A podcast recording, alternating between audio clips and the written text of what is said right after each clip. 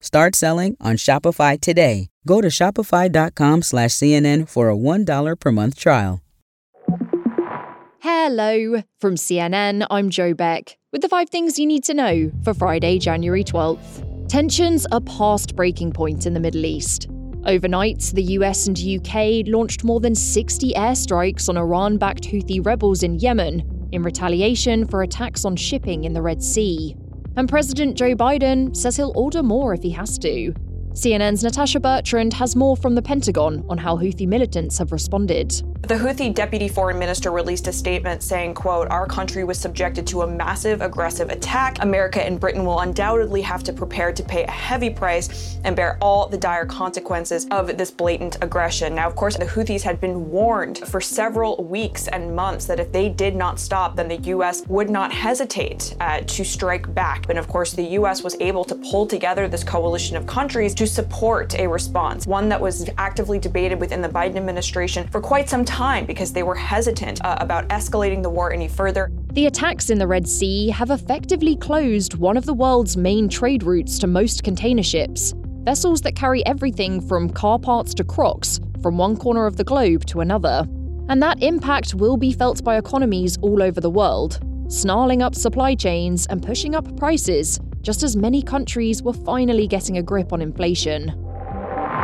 Israel began its defense at the International Court of Justice this morning, pushing back against South Africa's claim that it's committing genocide in Gaza. The entirety of its case hinges on a deliberately curated, decontextualized, and manipulative description of the reality of current hostilities. Israel's representative is arguing the country's leadership has not shown, quote, genocidal intent in the wake of Hamas's October 7th attacks. It is respectfully submitted that the application and res- request should be dismissed for what they are a libel designed to deny Israel the right to defend itself. Yesterday, South Africa's representatives argued that the scale of the destruction in Gaza as well as the deliberate restriction of food, water, medicines, and electricity, showed that the Israeli government was intent on, quote, destroying the Palestinians in Gaza as a group. More than 50 million people are under a severe storm threat across the southeast today. It comes after overnight storms brought high winds and almost a dozen reports of large hail in the south. That's as a powerful storm is set to unleash blizzard conditions, severe thunderstorms, damaging winds, and brutal cold across the eastern half of the US. Tracking site FlightAware reports more than 1,200 flights have been cancelled within, into, or out of the US so far. Meanwhile, more than 5 million people are under a tornado watch across parts of Texas, Arkansas, Louisiana, Tennessee, and Mississippi as intense thunderstorms rumble across the South. Well, here we go again. We're just a week away from the first deadline for a government shutdown. And while House and Senate leaders gave people a glimmer of hope by announcing a deal on spending this week, Republican hardliners are threatening to derail it. They want House Speaker Mike Johnson to walk away from, or at least heavily change, the agreement.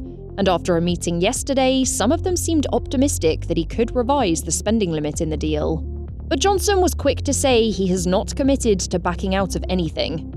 And some Republicans are getting frustrated with their hardline colleagues, who have a lot of power because of the party's razor thin majority in the House. Hertz is selling some of its electric vehicles for gas powered ones. That's next.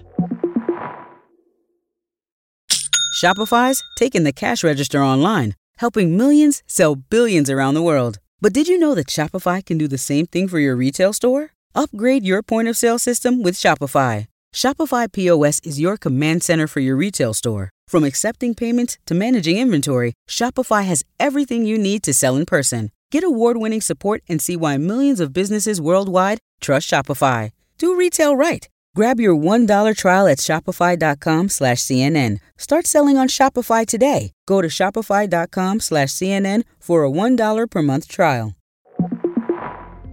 Car rental company Hertz plans to sell off a third of its electric fleet to buy more gasoline powered vehicles. Company executives say EVs have been hurting their financials because despite costing less to maintain, they have higher repair costs and lose their value faster.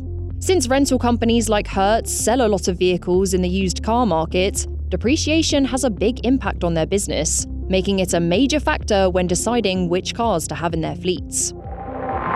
That's all for now. Our next episode drops at noon Eastern.